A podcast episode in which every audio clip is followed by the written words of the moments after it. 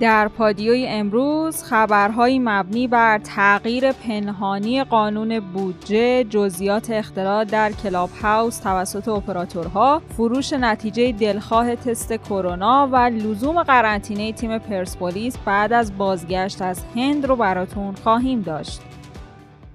همراهان پادیو سلام امروز من زهرا عدی با خبرهای مهم یک شنبه پنجم اردیبهشت ماه سال 1400 همراه شما هستم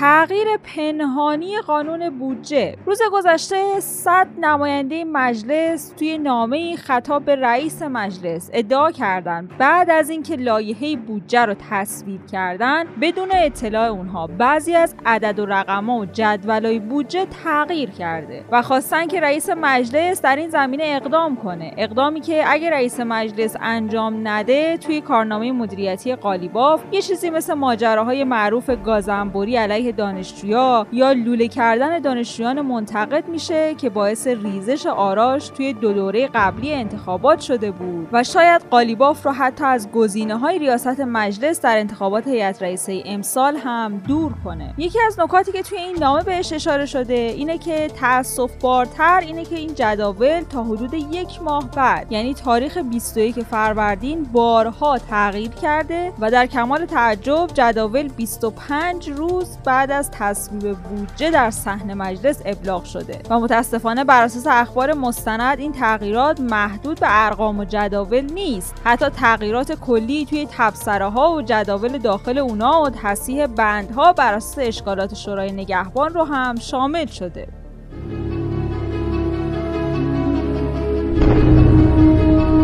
جزئیات اختلال در کلاب هاوس توسط اپراتورها منتشر شد. سازمان تنظیم مقررات طبق اون چیزی که دولت مصوب کرده، گزارش فنی اختلال توی کلاب هاوس رو منتشر کرده. اینطور که پیداست، همراه اول با دستکاری DNS کلاب هاوس رو مختل کرده. مخابرات ایران و ایرانسل از طریق مسدودسازی IP در صورت عدم رفع اختلال کنتور جریمه روزانه 50 میلیارد تومانی از امروز صبح برای این سه اپراتور به شماره میافته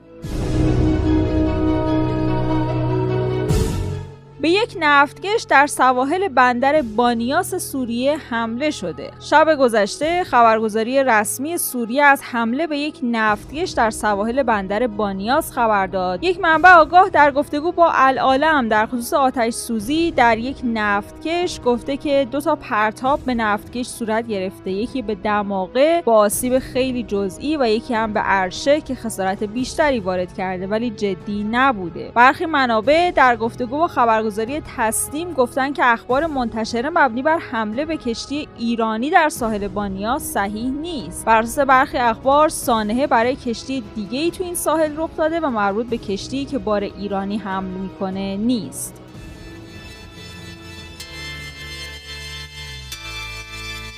پادیو رو با خبرهای مربوط به کرونا ادامه میدیم. بعضی آزمایشگاه ها نتیجه دلخواه تست کرونا رو میفروشند. دکتر سیامک سمیعی مدیرکل آزمایشگاه مرجع سلامت وزارت بهداشت در پاسخ به سوالی مبنی بر تخلفاتی مثل فروش تست منفی کووید 19 از سمت بعضی آزمایشگاه خصوصی گفته بله ما هم گزارشاتی در این زمینه به طور رسمی و غیر رسمی حتی از طریق آزمایشگاه ها گرفتیم و دانشگاهان بهش رسیدگی کردند. توی چنین مواردی معمولا افرادی خارج از آزمایشگاه و توی مواردی هم داخلش خاطیان و مدیریت آزمایشگاه ضمن اینکه باید گزارش موارد رو به وزارت بهداشت و سایر مراجع اعلام کنه لازم ارتباط فرد خاطی رو قطع کنه و متعهد بشه از وقوع مجدد این اتفاق جلوگیری می‌کنه.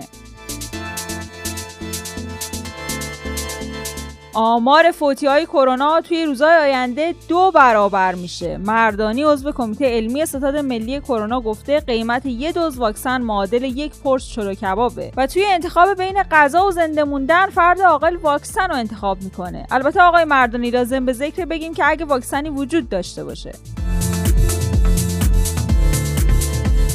مرحله سوم آزمایش انسانی واکسن کوو ایران برکت هم شروع شده که مینو مهره از عضو ستاد ملی مقابله با کرونا اولین داوطلب مرحله سوم آزمایش انسانی واکسن کوو ایران برکته. رئیس ستاد اجرایی فرمان امام هم گفته اردیبهشت ماه دو میلیون دوز واکسن به وزارت بهداشت تحویل داده میشه. ما فکر می‌کردیم که از خرداد ماه به تولید انبوه می‌رسیم.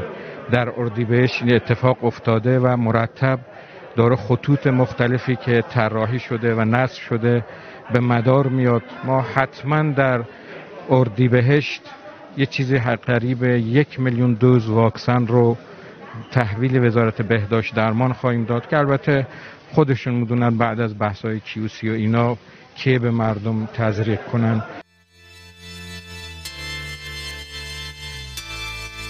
کرونای هندی حتی می‌تونه واکسن رو هم بی اثر کنه. علیرضا ناجی رئیس مرکز تحقیقات ویروس شناسی دانشگاه شهید بهشتی گفته گونه هندی کرونا انتقال پذیریش خیلی باراست و می‌تونه حتی واکسن موجود رو بی اثر کنه. ما می‌بینیم موارد متعددی که واکسن کرونا هم زدن ولی مجددا بیماری رو می‌گیرن. حتی افرادی که خارج از کشور واکسن مدرنا تزریق کردن بازم کرونا گرفتن که البته خفیف بوده. ما انتظار ایمنی در برابر واریانت هندی از واکسن کرونا رو نداریم. از طرف دیگه در هند هم در حالی که آمارهای متفاوتی از میزان تلفات و مبتلایان به کرونا منتشر میشه توی شرایطی که ظهر دیروز رویترز اعلام کرده مبتلایان 24 ساعت اخیر در هند 324 هزار نفر بودند. حتی بعضی رسانه های عربی اعلام کردند که این عدد به 400 هزار نفر رسیده و تعداد فوت شدگان هم در هند بیش از 3 هزار نفره. از طرف دیگه به خاطر مراسم و آین خاص هندوها در سوزاندن اجساد باعث شده که مشکلات زیادی برای شهرداری ها و سازمان های مسئول توی این حوزه به وجود بیاد.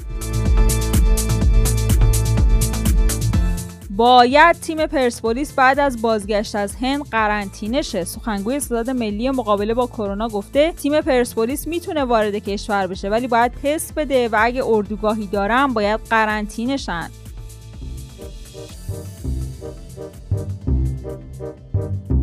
بریم سراغ تنزهایی که کاربران در شبکه های اجتماعی نوشتن. ایده گفته چرا آدم قبل ساعت 9 صبح باید بیدار شه؟ آیا چیزی در جهان اونقدر ارزشمند هست که قبل از دوازده ظهر بپوشی بزنی بیرون؟ شیرین نوشته این که میگم پول پول میاره دروغه. من خودم صبح به صبح هزار تومنی و تنها می‌ذارم تو خونه. شب میام خودشم نیست. چه برسه بره پول بیاره.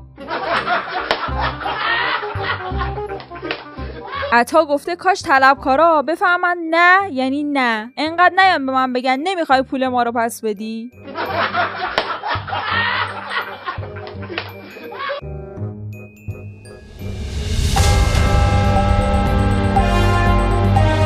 همونطور که می‌دونین ما هر روز ساعت 8 شب خبرهای مهم روز رو به صورت تصویری براتون در یوتیوب رادیو پادیو منتشر می‌کنیم. برای اینکه بتونید ویدیوها رو از یوتیوب بگیرین زدن دکمه subscribe و زنگوله رو فراموش نکنید. لایک و حمایت شما باعث دلگرمی ماست. لینک یوتیوب رو هم در caption هامون براتون قرار دادیم.